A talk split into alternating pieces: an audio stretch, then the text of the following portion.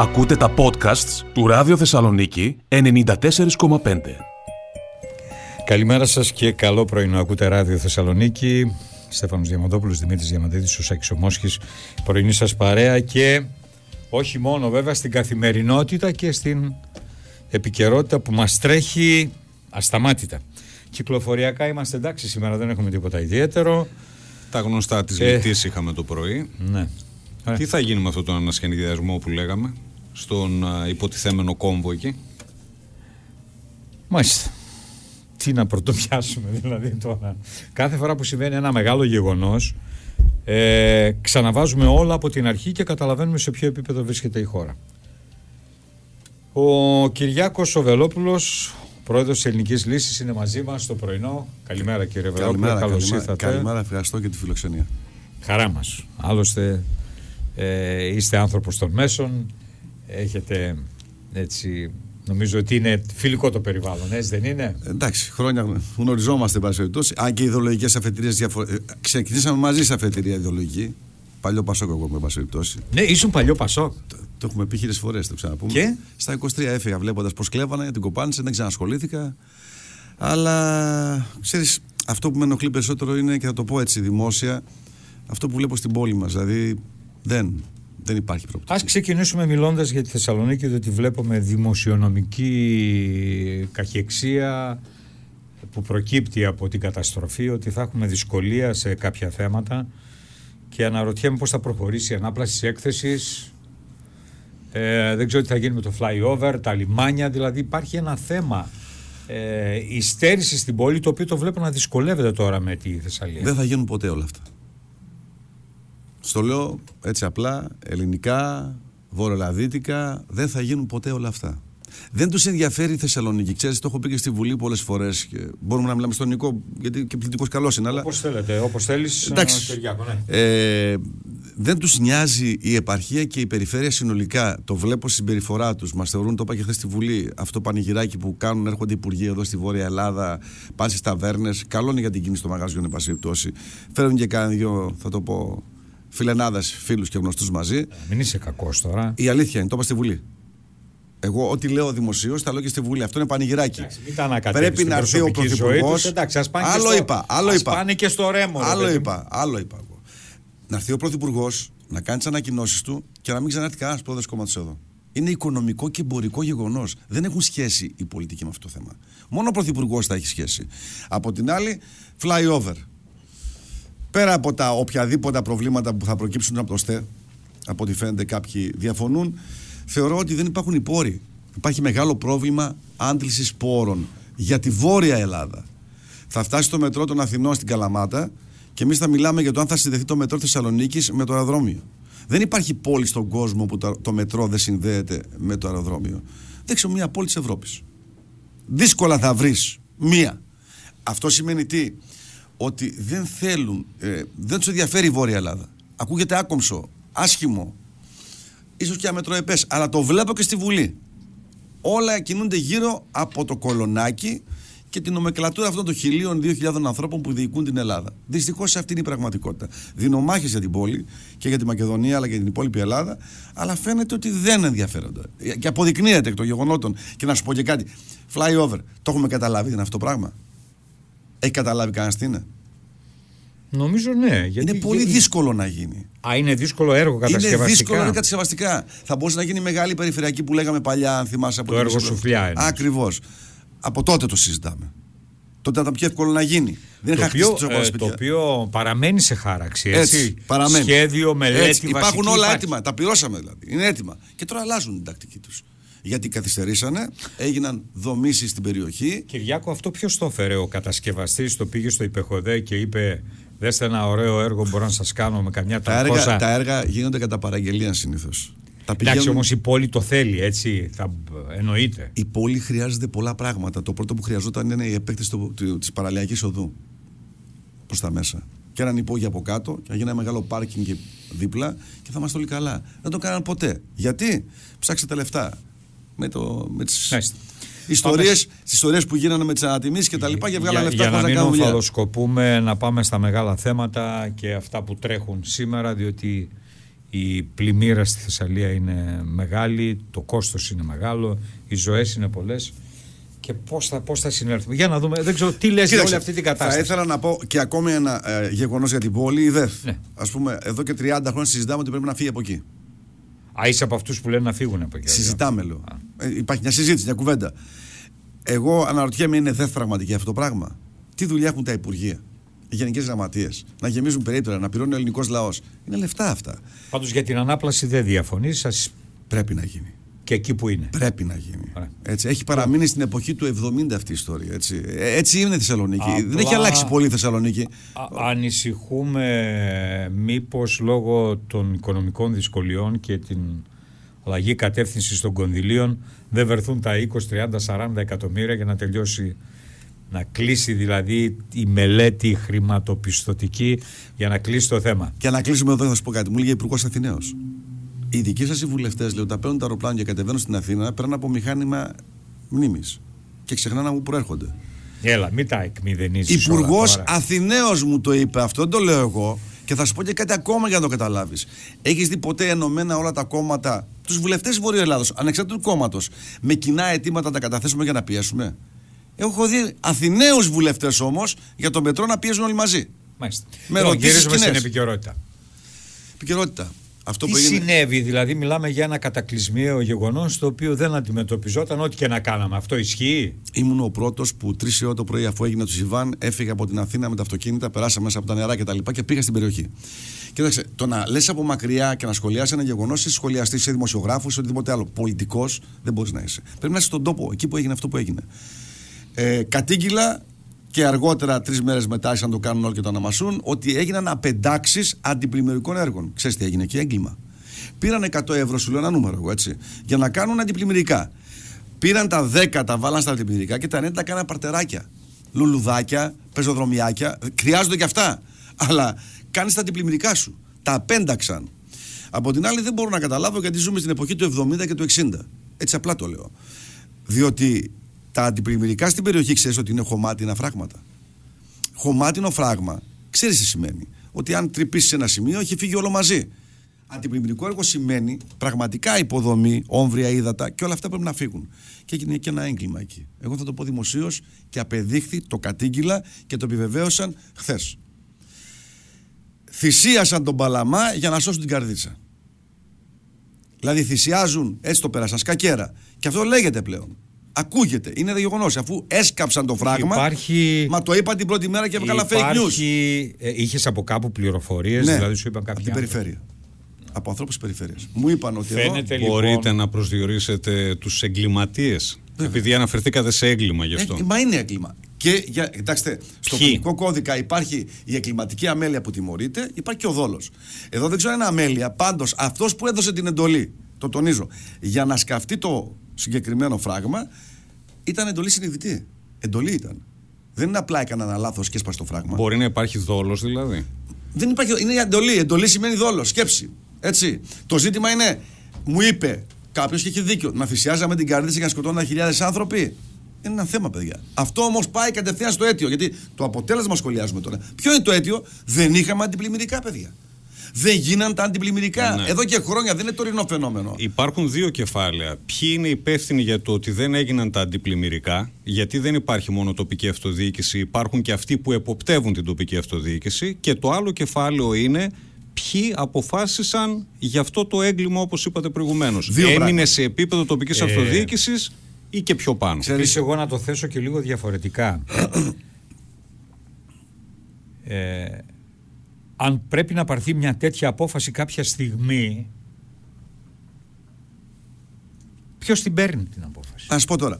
Για να καταλάβει... Γιατί καλά λέμε ο περιφερειάρχης, ναι, και ο αντιπεριφερειάρχης ε, έχουν πληροφορίες, λένε θα πλημμυρίσει η Καρδίτσα, σπάστε τον Παλαμά, απλώστε τα, ναι. Ποιος το παίρνει? Ποιος παίρνει? Οι δημοσιογράφοι καλά κάνουν και πηγαίνουν στο αποτέλεσμα.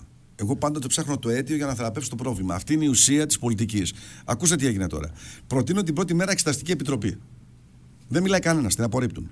Εμείς επιμένουμε στην Εξεταστική Επιτροπή να ψάξουμε όλοι μαζί από κοινού πού είναι το αίτιο του προβλήματος. Μαθαίνω ότι ο κύριος Φάμελος και ο κύριος Ανδρουλάκης έχουν συμφωνήσει σήμερα να πάμε σε εξεταστική από εβδομάδα να την καταθέσουμε. Θα την καταθέσω κι εγώ μαζί τους.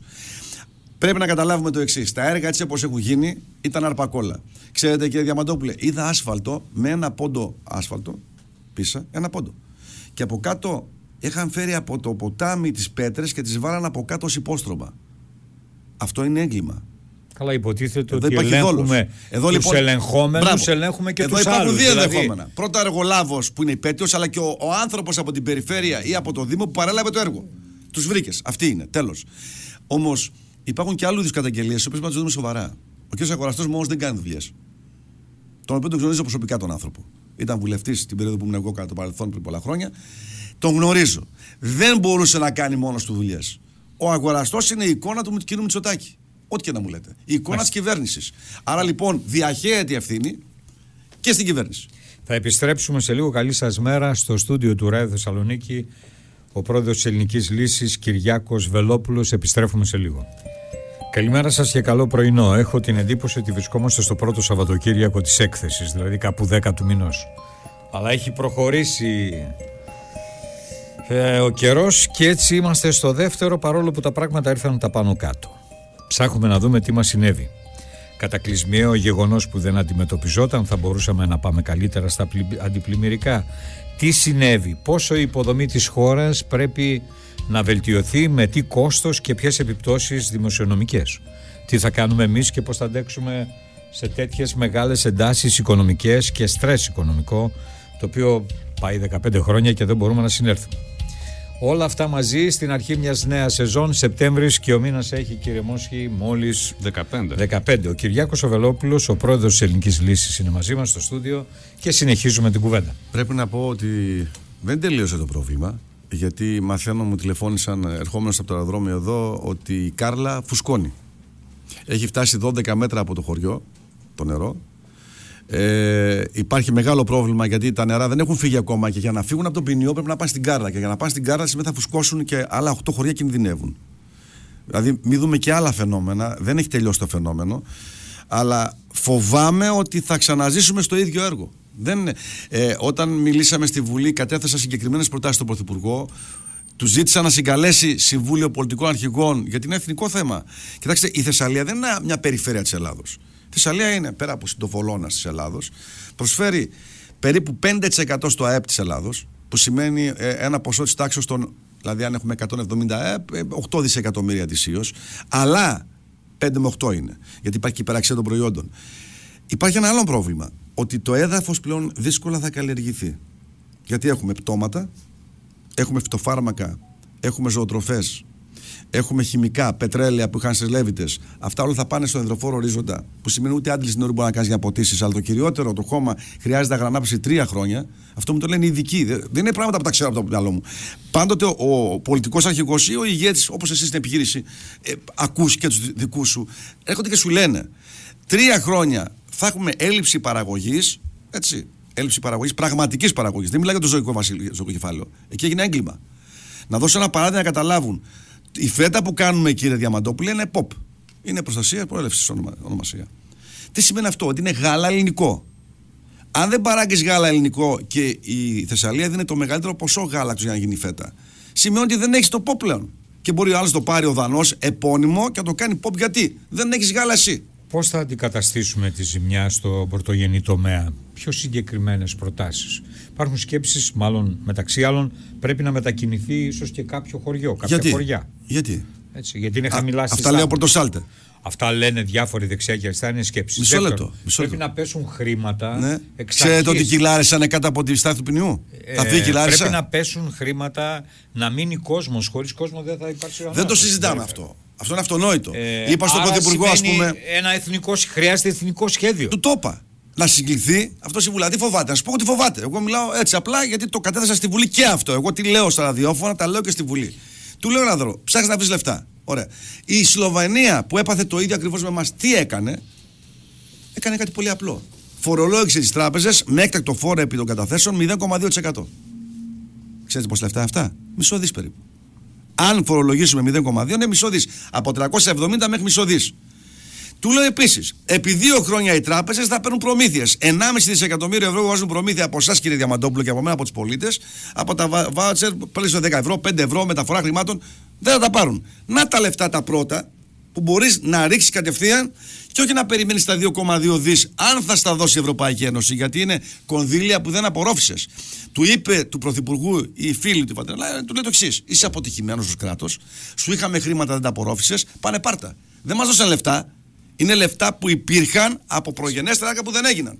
Άρα λοιπόν, ποιος το έχει όλα αυτά? Η Νέα Δημοκρατία. Ε. Του λέω λοιπόν να συγκλίνει, να, να συγκαλυθεί, να μαζευτούμε όλοι μαζί. Κλειστές πόρτες. Και ο καθένας προτάσεις. Και να βγούμε ενωμένοι, γιατί είναι εθνικό θέμα. Είναι εθνικό θέμα. Καταρχάς η ακρίβεια που έρχεται, ήδη το βλέπουμε, τα πόνερα της έρχονται.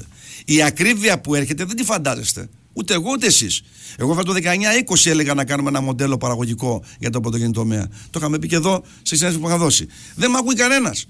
Τώρα θα πληρώνετε τη φέτα, ξέρετε πόσο? είκοσι τρία ευρώ το κιλό θα πάει.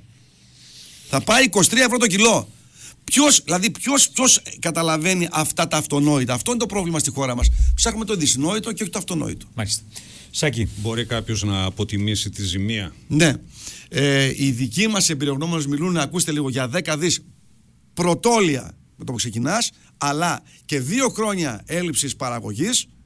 Προσέθεστε, θα πάμε στα είκοσι με είκοσι πέντε δισεκατομμύρια. Δεν, ακούστε, η ζημιά που έγινε δεν μπορεί να επανορθωθεί. Μπορούμε όμως να κάνουμε καλύτερη την κατάσταση, ώστε μακροπρόθεσμα ή μεσοπρόθεσμα να καλύψουμε την ψαλίδα και να και όχι μόνο αυτό, και να φτιάξουμε καινούριες εγκαταστάσεις, νέες υποδομές. Να σου πω κάτι. Ε, πιο η... επαγγελματικές. Να... Υπάρχει ε... μια γαλακτοβιομηχανία, καταστράφηκε, η... ξέρετε. Ναι. Από τις μεγαλύτερες στην Ελλάδα. Πιο ο Όλυμπος. Ναι. Πήγα ε, και την ζημιά. Πή... Τα μηχανήματα. Πότε, μπήκα τα νερά. Μπήκα τη δεύτερη μέρα και με το που στήριξα την εθνική οδό. Ναι, γιατί ε... είναι πάνω στο δρόμο. Ακριβώς. δυόμιση μέτρα νερό είχε. δυόμιση μέτρα νερό. Και η βιομηχανία είναι κάτω από τη γέφυρα, από τη δεξιά. Αυτό σημαίνει τι? Τα μηχανήματα καταστράφηκαν. Δηλαδή, μιλάμε για πράγματα αρμαγεδόνας, έτσι. Αρμαγεδόνας κανονικός. Επίσης, θεωρείτε ότι μπορεί το να υπάρξει. Πρόβλημα, ξέρετε ποιο είναι, στη Λάρισα. Θεωρείτε ότι μπορεί να υπάρξει μας. πρόβλημα. Στατικότητα των κτηρίων. Στατικότητα του... Θα... Να το δούμε ναι, λίγο αυτό. Παρακαλώ. Θεωρείτε ότι μπορεί να υπάρξει πρόβλημα για την πορεία της χώρας σε οικονομικό επίπεδο? Βεβαιότατα. Μα ήδη υπάρχει πρόβλημα, μην κοροϊδευόμαστε. Δεν παράγουμε πλούτο, δεν κάνουμε εισαγωγή. Να δώσω ένα απλό παράδειγμα στον Έλληνα. Είναι η οικογενεια... Ο οικογενειακός του προϋπολογισμός είναι, ξέρω εγώ, επτακόσια ευρώ. Μια οικογένεια. Έχει επτακόσια ευρώ έσοδα. Τα έξοδα του όμως είναι χίλια πεντακόσια. Βγαίνει? Δεν βγαίνει. Η Ελλάδα παράγει δέκα ευρώ προϊόντα, αλλά εισάγει είκοσι. Και είμαστε και δανεισμένοι. Δεν βγαίνει. Επειδή μιλώ ως επιχειρηματίας, είναι απλά τα πράγματα. Έσοδα-έξοδα είναι το κράτος. Είναι ένας μικρός προϋπολογισμός ή ένας μεγάλος προϋπολογισμός. Βλέπετε νέα κρίση, δηλαδή? Ναι. Ε, είπα στη Βουλή, έρχεται νέο μνημόνιο, παιδιά. Το είπα. Έρχεται νέο μνημόνιο το δύο χιλιάδες είκοσι τέσσερα. Μην κοροϊδεύουμε τον κόσμο. Ε, έτσι όπως είναι... τα κάναμε. Η λύση είναι ελληνική. Δηλαδή. Ακόμη και αυτό που πρότεινα, να κάτσουμε στο τραπέζι να συζητήσουμε σοβαρά μεταξύ μας και κλεισμένων των θυρών και να καταθέσουμε προτάσεις για να ξεκινήσουμε από το Α, γιατί από το Α ξεκινάμε πλέον. Το μεγαλύτερο πρόβλημα οικονομικό θα είναι στην περιοχή Γιάννουλη, έτσι, γιατί τα κτίρια τα περισσότερα θα έχουν πρόβλημα στατικότητος. Διότι επί δέκα μέρες, δυόμιση μέτρα νερό, υπόγεια, κάτω το έδαφος έχει ματαμαλακώσει. Αυτό ξέρετε τι σημαίνει? Σε μια σεισμογενή περιοχή όπως η Λάρισα, φοβάμαι άλλου είδους προβλήματα με έναν μικρό μισισμό ενδεχομένως. Είναι αυτά που πρέπει να δούμε σοβαρά και δεν τα βλέπουν σοβαρά οι φίλοι μου των Αθηνών. Γιατί ναι. κοιτούν αθηνοκεντρικά την Ελλάδα. Δημήτρη, στα οικονομικά. Αυτό που λέτε όσον αφορά την φορολόγηση, την έκτακτη φορολόγηση, μπορεί να επεκταθεί και στα υπερκέρδη των τραπεζών τα οποία προέκυψαν από την άνοδο των επιτοκίων? Δηλαδή, είσαστε ανοιχτός στο να γίνει μια τέτοια συζήτηση? Δεν θέλω εγώ τα υπερκέρδη τους. Ξέρετε τι θέλω? Το αναβαλόμενο φόρο. Αυτό που προβλέπετε από τη συμφωνία. πενήντα οκτώ δισεκατομμύρια είναι. Ναι. Μισό λεπτό. Για να καταλάβει ο οποιοσδήποτε ακροατής μας, κύριε Διαμαντόπουλε, ε, κάτι απλό που δεν ξέρουμε. Από το δύο χιλιάδες δώδεκα οι τράπεζες δεν έχουν πληρώσει ούτε ένα ευρώ φόρο. Ούτε ένα ευρώ. Έχω άδικο? Όχι, έτσι είναι. Το ποσό που έχει εισρεύσει στα ταμεία τους είναι πενήντα οκτώ δισεκατομμύρια. Δεν μιλώ για ανακεφαλαιοποίηση. Αφήστε τα αυτά. πενήντα οκτώ δισεκατομμύρια είναι. Αναβαλλόμενος φόρος και όλα αυτά. Γιατί λοιπόν το κομμάτι αυτό να μην το εισπράξω εφάπαξ? δέκα δισεκατομμύρια. Και να πω αυτό το ταμείο θα πάει στη Θεσσαλία. Γιατί να μην το κάνουμε? Να σου πω κάτι. Όταν χρωστάει τετρακόσια εκατομμύρια η Νέα Δημοκρατία, τριακόσια πενήντα το ΠΑΣΟΚ, όταν οι υπουργοί, υπάρχει υπουργός με δυόμιση εκατομμύρια ευρώ δάνειο. Το αντιλαμβάνεσαι το νούμερο? δυόμιση εκατομμύρια. Τι δουλειά κάνει ο υπουργός αυτός? Πολιτικός. Α, δεν έχει. Όχι, όχι. Οι συνήθως οι υπουργοί δεν έχουν επάγγελμα, είναι υπουργοί. Εσύ στις δικές σου επιχειρήσεις έχεις δυσκολίες? Δεν έχω δάνεια. Δόξα τω Θεώ, δεν έχω πάρει ούτε ένα ευρώ δάνειο στη ζωή μου ποτέ. Υπάρχει κύκλους, πρόβλημα. Κυριάκο, τι κύκλους εργασιών κάνεις? Θα... Εξαρτάται. Δηλαδή επτά εκατομμύρια, τέσσερα εκατομμύρια. Μεσαία... Ναι, δεν είναι μια μεγάλη επιχείρηση. Δηλαδή φέτος πάμε, πάμε άσχημα, έτσι, δεν πάμε καλά. Οι τζίροι έχουν πέσει πάρα πολύ. Λογικό ε, είναι αυτό. Η πολιτική σε αδυνάτησε οικονομικά. Πολύ. Ε. πολύ. Έχω βάλει πάρα πολλά αυτό στο κόμμα. Γιατί εγώ δεν έχω χορηγούς. Εγώ το στήριξα το κόμμα. Όλο. Από το Α μέχρι το Ω. Πολλά το, λεφτά. Αυτό το εγώ μόνος δεν μόνος, είναι. Μόνος, μόνος, μόνος, μόνος. Δεν είναι ένα κόμμα, χρειάζεται. Ξέρεις, είμαστε ένα... και κοντοχωριανοί. Στο έχει. χωριό μου λένε μοναχός σου χόρευε και στο θέλει σπίδα. Έλα τώρα όμως, δεν μπορεί. Σε κατηγορούν ότι είσαι Τι? με αυτοκρατορική λογική και μόνος. Ε, Όποιος βάζει τα λεφτά, αυτός είναι αυτοκράτορας. Δεν είναι τα κόμματα λεφτά όμως. Κάνεις λάθος. Χωρίς λεφτά. Αν βρεθεί ένας τύπος και πει ότι έκανε κόμμα χωρίς λεφτά, τότε αυτόν κρέμασόταν το Σύνταγμα, όχι κρέμασόταν. Δεν υπάρχει. Αυτό... Θέλει... Γι' αυτό και χρεώθηκαν τα κόμματα. Ε, γιατί μερικοί κράζουν, ας πούμε, όταν βλέπουν τον Κυριάκο να δουλεύει παραλλήλως στις επιχειρήσεις και τα λοιπά. Δουλεύω, δεν θα σταματήσω. Δεν ξέρω αν δουλεύω. Είναι κακό αυτό. Κακό είναι δηλαδή να δουλεύει. Προτιμώ κανείς. τον πολιτικό ο οποίος εργάζεται και βγάζει λεφτά παρά τον ανέργο, άεργο ή άνεργο που έχει εκατομμύρια και δεν ξέρουμε πού τα βρήκε. Θέλω τη γνώμη σου για τον Κασελάκη στο ΣΥΡΙΖΑ. Αυτό το φαινόμενο. Δεν θα το πω, επειδή είμαι λογι... λογικός άνθρωπος. Τόσα ψέματα μαζεμένα σε ένα μήνα δεν άκουσα ποτέ μου. Ωραίος είναι όμως. Αλλιώτικος αριστερός. Δεν είναι αριστερός. Ε, μισό... πώς δεν είναι. Υπάλληλος... Πήγε στη Μακρόνισο, πώς δεν μισό, είναι. Μισό, μισό. Ε, εντάξει. Εσύ θα πήγαινε στη Μακρόνισο που είναι η άλλη πλευρά του, της ιδεολογικής σου έτσι τοποθέτησης. Ποιος σου είπε ότι είναι η άλλη πλευρά της ιδεολογικής μου τοποθέτησης? Δεν ξέρω, ρωτάω. Εγώ ξέρω ότι τη Μακρόνισο την άνοιξαν οι κεντρώοι όμως. Ε, ναι, εντάξει. Ε, πα, πα, πα, δεν είναι δεξί ή κακή δεξί. Και κέντρο είναι δεξί, άμα θες, το πω έτσι. Ακούστε, για μένα δεν υπάρχουν αυτά τα σχήματα. Σαφώς και πρέπει να πάμε, να δούμε, να θυμηθούμε. Όλη αυτή η ιστορία έχει τελειώσει. Άλλο λέω, να θυμηθούμε, να μην ξανακάνουμε τα ίδια λάθη, να μην διχαζόμαστε. Αυτό είναι ο όρος για να μην επαναλαμβάνεις τα λάθη σου.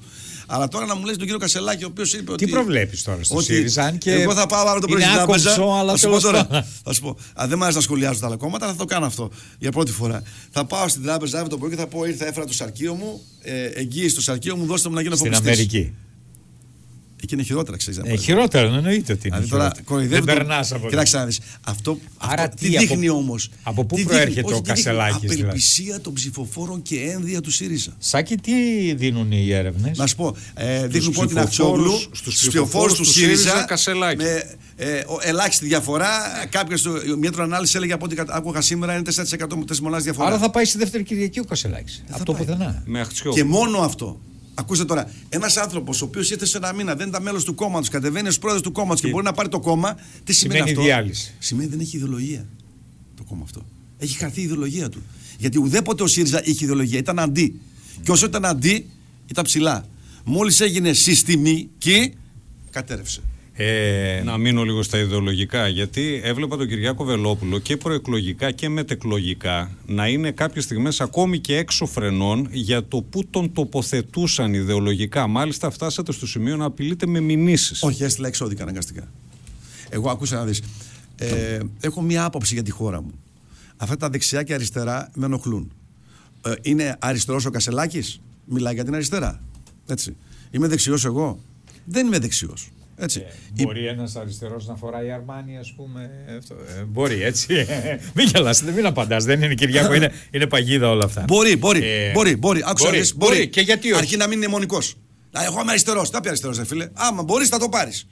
Έχεις δικαίωμα. Ακόμη και, και, ακόμη και ο πλούσιος. Άμα είσαι πολύ αριστερός, πηγαίνεις στην πρώην Σοβιετική Ένωση. Όχι. Άμα είσαι πολύ αριστερός και εφοπλιστής, μοίρασε τα καράβια στον κόσμο. Γιατί οι κομμουνιστές και οι χριστιανοί μοιράζουν τα ημάτια τους όταν έχουν πολλά. Λοιπόν, να δούμε λίγο τη νίκη και τους παρτιάτες, οι οποίοι την περίοδο των εκλογών αποτέλεσαν για σένα ένα μεγάλο ζήτημα εκλογικό. Το ανάχωμα της Νέας Δημοκρατίας. Ε, ναι.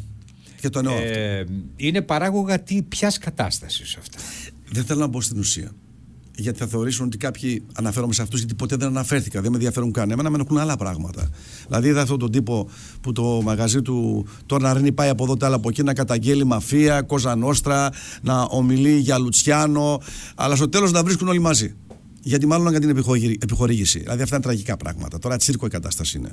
Από την άλλη, μονοθεματικά το άλλο κομματίδιο μιλάει για τις ταυτότητες, μιλάει για τα βιβλία. Κάτι που έθεσα εγώ στο debate, βέβαια. Το έθεσε χθες αυτός. Εντάξει, δεν είναι κόμματα αυτά.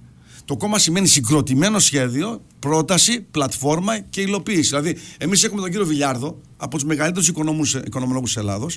Οικονομολόγος είναι άνθρωπος, το πράγμα το έκανε αυτός μαζί με την ομάδα του. Αυτοί δεν έχουν τίποτα. Ξέρετε με το πρόβλημα, ότι ο Έλληνας ψηφίζει με βάση αυτό που βλέπει. Λέει, α, τα λέει καλά αυτός. Δεν τι λέει αυτός. Είναι τι έχει κάνει αυτός στη ζωή του την προσωπική, αν πέτυχε, και το κυριότερο, αν έχει πρόγραμμα. Χωρίς πρόγραμμα, πού θα πας? Αν δεν πεις μια πρόταση συγκεκριμένη, συγκροτημένη για να σε πείσει ο άλλος, πού πας? Σάκη. Να πάω στον Έβρο. Βέβαια. Έγινε μεγάλη Αγαπημένη φασαρία γιατί τοποθετηθήκατε υπέρ όσων αποφάσισαν να πάρουν τον νόμο στα χέρια τους και να φτάσουν στο σημείο ακόμη και να συλλαμβάνουν παράνομα εισερχόμενους μετανάστες. Mm. Τα ακούσατε και τα άκουσε και ο τοπικός βουλευτής εκεί, στον οποίο έλεγαν ότι βάλατε πλάτες. Πρώτον, δεν με ενδιαφέρει τι λένε, θα το πω εσύ, οι δημοσιογράφοι, οι πολιτικοί συναδελφοί μου, αν είναι σωστό ή λάθος αυτό που λένε αυτοί. Δεν με ενδιαφέρει τι λέω εγώ. Εγώ ήμουν υπέρ του νόμου. Ο νόμος ορίζει τι πρέπει να κάνεις. Και ο νόμος σου δίνει το δικαίωμα όταν έξω από το, από το Ράδιο Θεσσαλονίκη μια κοπέλα βιαστεί, να παρέμβεις, να το πιάσεις, να το βάλεις κάτω το κεφάλι και να φωνάξεις την αστυνομία. Αυτό έγινε. Τα υπόλοιπα, αν θέλετε, τα συζητάμε κιόλας. Γιατί, όμως, Κυριάκο, γιατί για να, να φτάσει στο σημείο να αλλάξει η δικογραφία. Μισό λεπτό. Εγώ μιλάμε στοιχεία. Ναι. Η δικογραφία άλλαξε με εντολή της κυρίας Αιδηλίνη, την οποία της μίλησα και της είπα αυτό που κάνατε είναι παράνομο. Η δικογραφία άλλαξε. Δεν πήγαν με βάση τη σύλληψη οι άνθρωποι. Ξέρετε γιατί πήγανε? Για ρατσισμό. Ναι, ότι είχε ρατσιστικό ε, κίνητρο. Από μια... την άλλη χάρηκα Θε, που ρατσιστές να... είναι και Αλβανοί. Θα... δηλαδή αυτό δηλαδή το είπα και στη Βουλή. δηλαδή αποδείχθηκε ότι άμα ήταν Έλληνες θα ήταν δέκα μέρες το... Πώς γίνεται και συνεχώς υποστηρίζεις κάτι περίεργους τύπους? Ποιος είναι περίεργος? Είναι χωμένοι δεξιά και αριστερά. Πού, γραφική. Πώς... Πες μου έναν. Η υπόθεση να, αυτή. Αυτός σου σερήφισε. Ακούστε, ακούστε, ακούστε. Αυτό, δηλαδή τώρα... Ωραία, όταν βιαστεί κάποιος έξω στο μαγαζί σας, μην παρεμβαίνετε εσείς, εγώ θα παρέμβω. Καλά, και εγώ θα παρέμβω. Ο νόμος το λέει αυτό. Ο νόμος ορίζει τη δυνατότητα. Και μετά θα πάμε στο δικαστήριο να υπερασπίσω τον εαυτό μου. Αυτό έκανε. Αλλά πρώτα πρέπει να υπερασπίσω τη ζωή μου. Για το, δηλαδή. Σιβάν, για το Σιβάν, το επαναλαμβάνω, εγώ δεν ήμουν εκεί για να ξέρω τι έχει γίνει. Να ξεκαθαρίσουμε μεταξύ μας. Η εικόνα ήταν άθλια. Να βλέπω μέσα στο τρέιλερ τους ανθρώπους, έτσι. Απάνθρωπο, το είπα και από την πρώτη στιγμή. Γιατί δεν παίρνετε τη δήλωσή μου αυτή? Εγώ είπα όμως με βάση τον νόμο, ο πολίτης έχει το δικαίωμα να κάνει αυτό. Οι είναι άλλο πράγμα τώρα. Οι αναρτήσεις του βουλευτή σας, ε, οι οποίες ξεφεύγουν καμιά φορά τους βουλευτές. Ή, ήταν παραπανίσχες. Έχετε πάει στον Εύρο? Ε, εννοείται. Ένα ένα τα βάζουμε κάτω.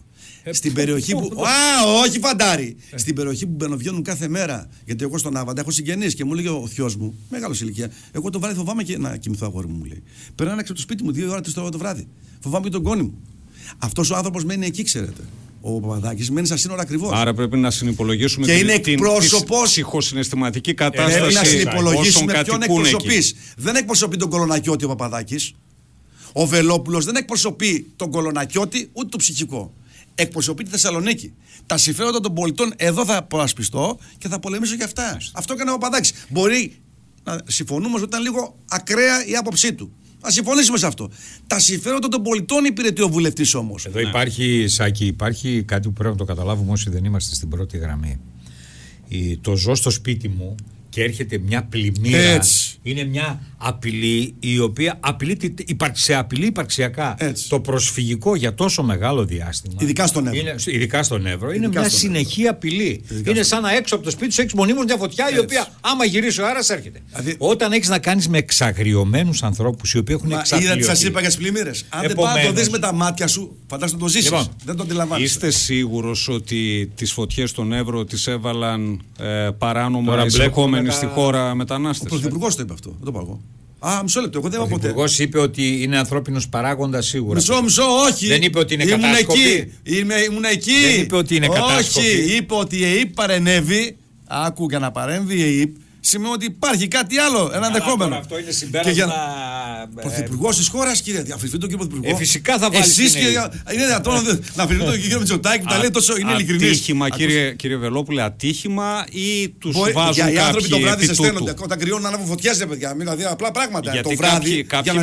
Κάποιοι μιλάνε και για υβριδικό πόλεμο. Γι' αυτό σας το ρωτάω. Ακούστε λίγο. Ότι είναι βαλτίο, ότι τους στέλνουν. Κάτι πολύ απλό που κάποιοι το προσπερνούν. Όταν είσαι πολιτικών. Πιάνεις όλα τα ενδεχόμενα και με την άτομο απαγωγή αφαιρείς ένα-ένα. Λες, αυτό δεν ισχύει, αυτό δεν ισχύει. Αυτό που το κάνουν οι υπηρεσίες, οι μυστικές, όχι ο Βελόπουλος. Αλλά το ότι βολεύει την Τουρκία, η μοναδική γραμμή άμυνας που είχαμε χωρίς άμυνα τεθωρακισμένων ήταν η δαδιά λόγω του παρθένου δάσους και δεν μπορούσε να πέρασε από εκεί κανένας, είναι ένα γεγονός αναμφισβήτητο. Αν δείτε τα σχέδια του ελληνικού στρατού, γιατί πήγαν στρατιώτες όλοι, η δαδιά, όλη η περιοχή του δάσους δεν φυλάσσονταν τόσο ισχυρά όσο επάνω στο τριεθνές. Για ένα και μόνο λόγο. Είχε φυσικά αναχώματα. Είχε το δάσος. Δεν περνάνε τα θωρακισμένα από εκεί μέσα. Και είχα μόνο παγίδες από καταδρομής στη διαδρομή. Είστε Τώρα κα... ξαφνικά γίνεται φαλακρό το πεδίο. Είστε κατά του φράχτη, γιατί τον χαρακτηρίζετε φράχτη για εικόσιτα. Είναι για εικόσιτα. Είναι. Περνάνε οι κότες, περνάνε τα ποντίκια, περνάνε τα γατιά. Εγώ είπα τσιμεντέγγιος φράχτης με ηλεκτροφόρα καλώδια και κυρίως από τη δική μας πλευρά αναρκοπαίδεια. Δεν υπάρχει άλλη λύση πλέον, ειδικά στη δαδιά. Αντιαρματικά επιτρέπονται από τη Σύμβαση Γενέβης. Στην δεν εποχή, στην εποχή μας ναρκοπαίδεια θα, θα, θα μας φάνε ζωντανούς. Η εποχή μας έχει ανθρώπους που μπαινοβγαίνουν στην Ελλάδα χωρίς έλεγχο. Η εποχή μας έχει με την παραμικρή βροχή πλημμύρες. Θα κάνουμε τα αδύνατα δυνατά για να χειρώσω την Ελλάδα. Είναι υποχρέωσή μου αυτή που σας λέω. Όπως το γεγονός ότι κανένας δεν λέει από εσάς, όχι εσείς, δεν φταίτε εσείς, ότι θέλει ο Πρωθυπουργός να στήσει είκοσι τέσσερις χιλιάδες ανεμογεννήτριες στην Ελλάδα. Πού θα τις στήσει? είκοσι τέσσερις χιλιάδες, το είπε στη Βουλή.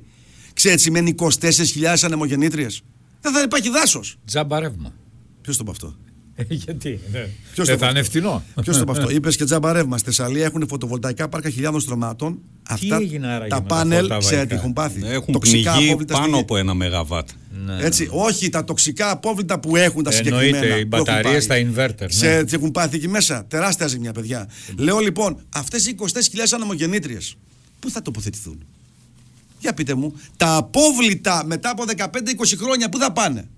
Είναι σαν να λες μην αγοράζετε αυτοκίνητα γιατί θα μένουν οι μπαταρίες πίσω. Όχι, είναι σαν να λέω ότι δεν είναι ιδέα πάσαν νόσων και πάσαν μαλακίαν η λύση ανεμογεννήτριας. Κυριάκο Βελόπουλος, σε ευχαριστούμε πάρα πολύ. Εγώ σε ευχαριστώ για τη φιλοξενία. Καλημέρα και να καλή καλά. Συνέχεια. Ο Κυριάκος ο Βελόπουλος, ο πρόεδρος της Ελληνικής Λύσης, ζωντανά στο Ράδιο Θεσσαλονίκη. Καλημέρα σας και πάμε αμέσως μετά με εθνική. Και ταχιά ο υφυπουργός μας περιγράφει εθνική και Λάρισα. Η χώρα κομμένη δέκα μέρες στα δύο. Λένε θα ανοίξει αύριο, έτσι λένε. Έτσι, για να δούμε. Ακούτε τα podcasts του Ράδιο Θεσσαλονίκη ενενήντα τέσσερα κόμμα πέντε.